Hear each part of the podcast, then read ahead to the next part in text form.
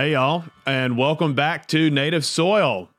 It is season six. It is hard to believe, but we are back at it, ready to dig in for another season here in the Archdiocese of Mobile. And this season, we are tackling the lay apostolate. What is the role of the laity in the church? What is the role of the laity in the Archdiocese of Mobile? We have a number of people from around the diocese lined up to come and share about how the Holy Spirit has inspired them to dig in and to be part of renewing uh, our native soil. I'm really excited about this season. You know, so much of the the whole concept of this podcast of native soil is this challenge to everyone listening, priest, religious, lay alike, to consider how does God want to work in our life to bring renewal to our native soil. And so, to kick off this season, I want to reflect on a document written by Pope St. John Paul II called, uh, make sure I get it right here, Christifideles Laici, which uh, translates to Christ's faithful people uh, and, and the laity. And in this document, um, John Paul II is, is it's a post synodal apostolic exhortation so it means it's it was after a synod that was in 1987, and this synod uh, happened 20 years after the Second Vatican Council, reflecting on the mission and vocation of lay people in the church.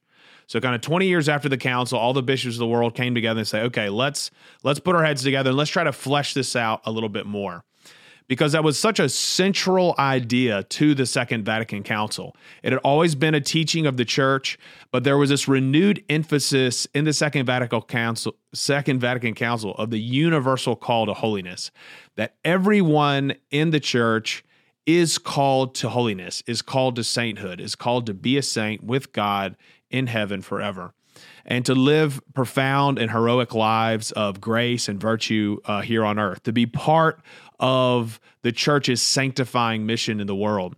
And so, one of the basic ideas of that as well was that our fundamental identity as Christians, kind of the great equalizer of our dignity and our identity, was the fact that we're baptized. That through baptism, the grace of the Holy Spirit washes us free from original sin, bridges that gap between us and God, but incorporates us mystically into the life of Jesus Christ such that we actually become the body of Christ. And so um, there was this kind of this reawakening of that idea in the Church of the Second Vatican Council. And so 20 years later, 1987, all the bishops of the world come together to kind of flesh that idea out. And so after a lot of robust prayer and discussions, John Paul II writes this letter to the Universal Church called Christifideles Laici and it's on the vocation and the mission of the lay faithful in the church and in the world. And uh, they, they really look to a parable in Matthew as kind of the fundamental text to flesh all this out. So I want to kind of proclaim that gospel and then reflect on a couple aspects of it with you, just to kind of orient um, our understanding and vision of, you know, what is the lay apostolate? What is the mission role of the laity in the church? So um, this comes from Matthew chapter 20. And so listen to this reading from the Holy Gospel according to Matthew. The kingdom of heaven is like a landowner who went out at dawn to hire laborers for his vineyard. After agreeing with them for the usual daily wage, he sent them into his vineyard. Going out about nine o'clock, he saw others standing idle in the marketplace, and he said to them, you too go into my vineyard, and I will give you what is just. So they went off. And he went out again around noon and around three o'clock and did likewise.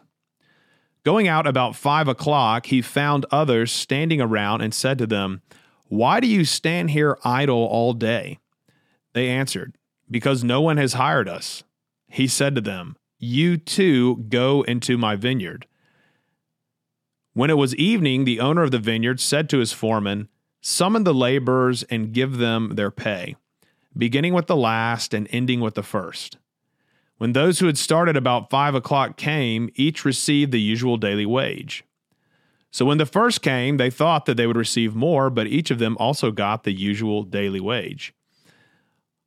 And on receiving it, they grumbled against the landowner, saying, These last ones worked only one hour, and you have made them equal to us who bore the day's burden and the heat. He said to one of them in reply, My friend, I am not cheating you. Did you not agree with me for the usual daily wage? Take what is yours and go. What if I wish to give the last one the same as you? Or am I not free to do as I wish with my own money? Are you envious because I am generous? Thus, the last will be first, and the first will be last. The gospel of the Lord. Praise to you, Lord Jesus Christ.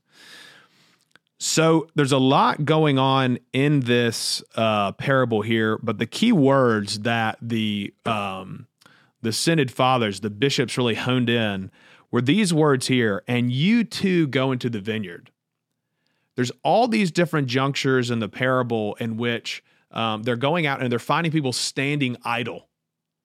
And they're kind of confronting them and saying, Why are you not doing something? Well, we haven't been f- hired or we, we have nothing to do. And every time, you know, he's approaching these people, and in the mind of the bishops, these, these people in the parable represent everybody, all of the baptized men, women, children, young people, young adults, old people. And and so Jesus kind of in a very special way, no, you too go into the vineyard. You too go into the vineyard and be part of the Father's work, be part of the Master's work. And so this they see as kind of a, a parable which brings us into this logic of the lay apostolate that it's not it, we've reflected on this in, in, this podcast before it's it's not does god want to use you it's just how. How does God want to use you to bring renewal to our native soil? The other interesting thing uh, about this parable is throughout all of Scripture, the vineyard is something that the Holy Spirit brings up in the Old Testament through several of the prophets to represent God's chosen people. So, for example, in Jeremiah uh, two twenty one, you hear him say, "I have planted you a choice vine, talking about Israel. I've planted you as a choice vine. Uh, and Ezekiel, you hear the Lord uh, speaking through the prophet Ezekiel. Your mother was like a vine in a vineyard, transplanted by the water, fruitful and full of branches by reason of abundant water.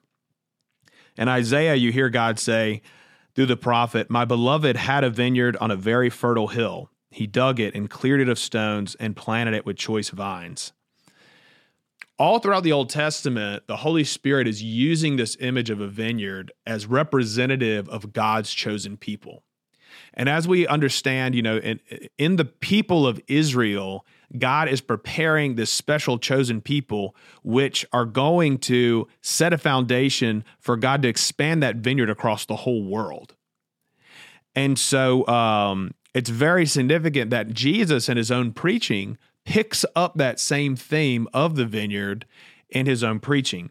Both in Mark and in Matthew, you see um, him uh, illustrating the kingdom God as a vineyard. In Mark, he says, A man planted a vineyard and set a hedge around it and dug a pit for the winepress, built a tower and let it out to tenants and went into another country. And we know how this parable, you know, he leaves, he he he puts them in charge of it, but while they're away, they kind of get greedy and they say, "Well, we this is ours now, you know. And so they send the servants to check on things, and they kill the servants, and then he sends his own son, and he they kill their son. So all the more he's he's he's making this transition of the vineyard not just representing Israel, but representing the church, representing this this expanded people of God. Um, and then perhaps most strikingly, uh, Jesus himself takes this imagery and he he he shifts it from okay, the people of God are this vineyard, and and you know they're taking care of this vineyard that has particularly been entrusted to them, and there's all these rocks and weeds that have to be dealt with.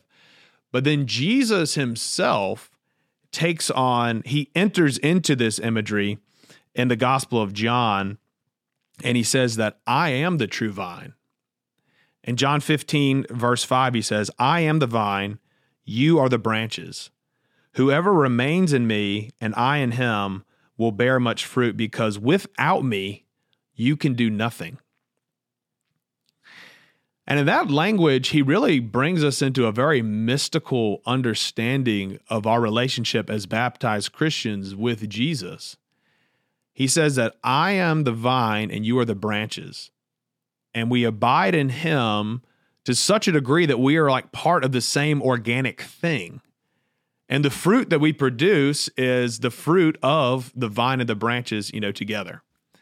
And he gives this very striking thing, you know, without me, you know, you can do nothing.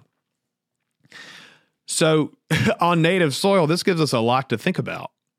You know, this vineyard, particularly your parish, our archdiocese, uh, as we stand here, and sometimes we can stand idly by, we have to consider uh, Jesus coming to us and saying, Hey, why are you not involved in the work of caring for this vineyard? And to be challenged by those words, you too go into my vineyard. You too go into my vineyard. Discover the ways in which the Holy Spirit, you know, wants to work through you. So at, at the same time, we're challenged to think about ourselves as the vineyard and to think about ourselves as the, the branches on the vine and Jesus Christ being uh, the vine himself. And this is something that the, the early church fathers talk about.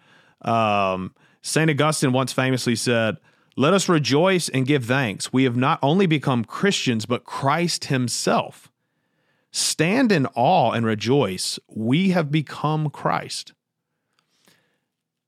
St. Augustine and so many of the saints have this understanding of, of the intimacy that we as Christians, as the baptized, as those who bear not only his name, but his very life, the Holy Spirit runs through our veins more deeply than the blood that runs through our veins.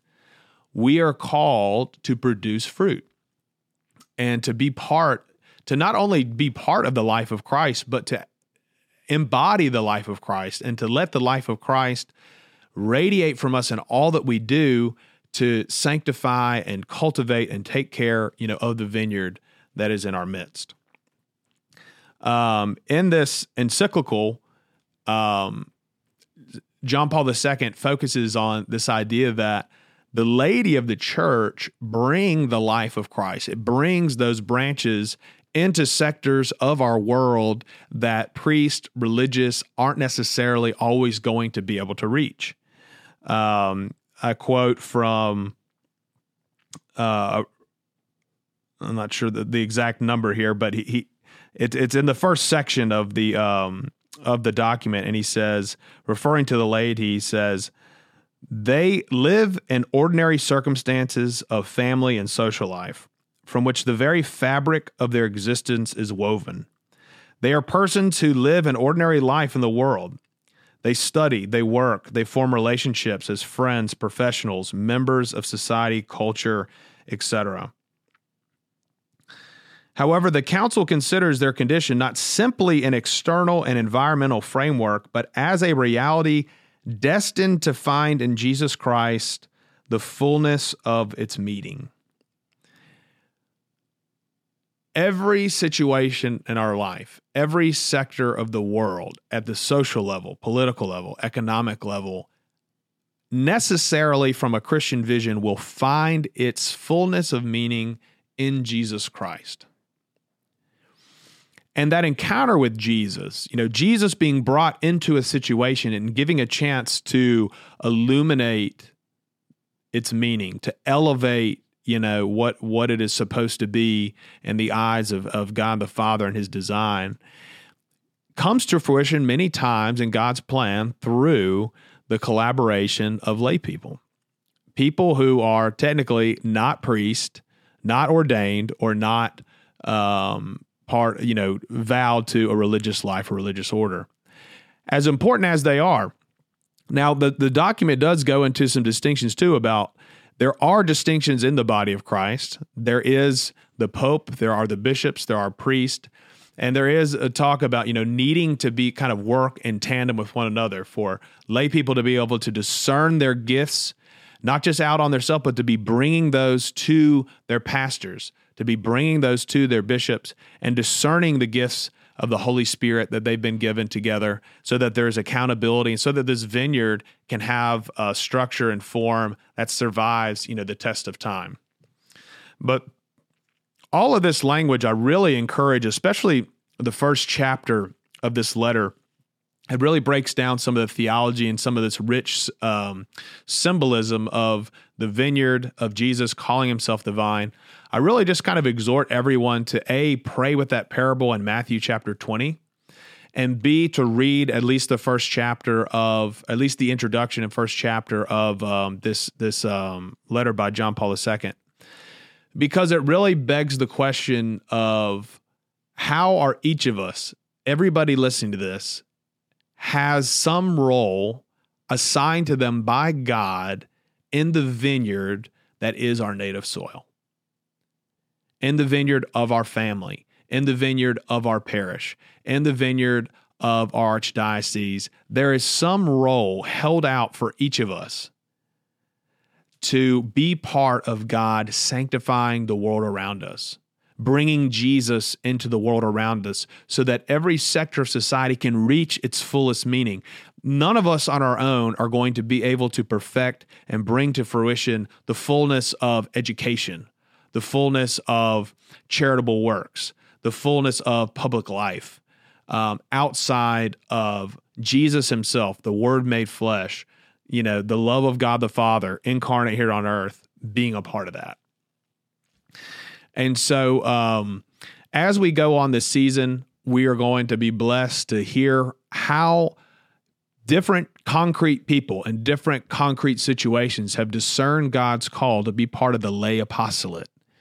As part of the laity, to um, dig in to our native soil and to plant seeds, to take care of the vineyard, to be the the branches connected to the vine, and to bear fruit that will last. Right there um, in that same part of John chapter 15 are those famous words I have not, for you have not chosen me, but I have chosen you. So go and bear fruit that will last it is a blessing. It is exciting. It is it is worth contemplating that all of us in this archdiocese as a family, as as members of the body of Christ, we have already been chosen by God the Father through Jesus Christ in the unity of the Holy Spirit to do some specific work. Above all, a work of loving relationship with Christ. But but that's going to lead us we're all going to be impelled by the Holy Spirit to kind of move into a certain area or move into a certain ministry.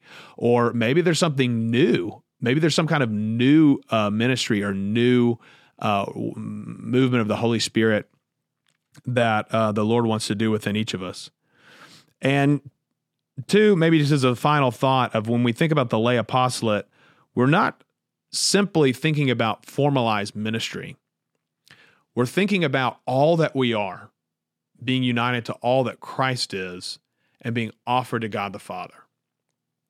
This happens in a most dramatic way at Mass, you know, when we bring the gifts uh, to the altar, you know, gifts of bread and wine. You know, it's not just wheat and it's not just grapes. Interesting. Grapes, fruit of the vine, this whole idea of the, the vineyard and the vine and the fruit of that. It's the fruit of the vine and the work of human hands. And and liturgically and spiritually, that's supposed to represent this culminating moment of like all that is our life.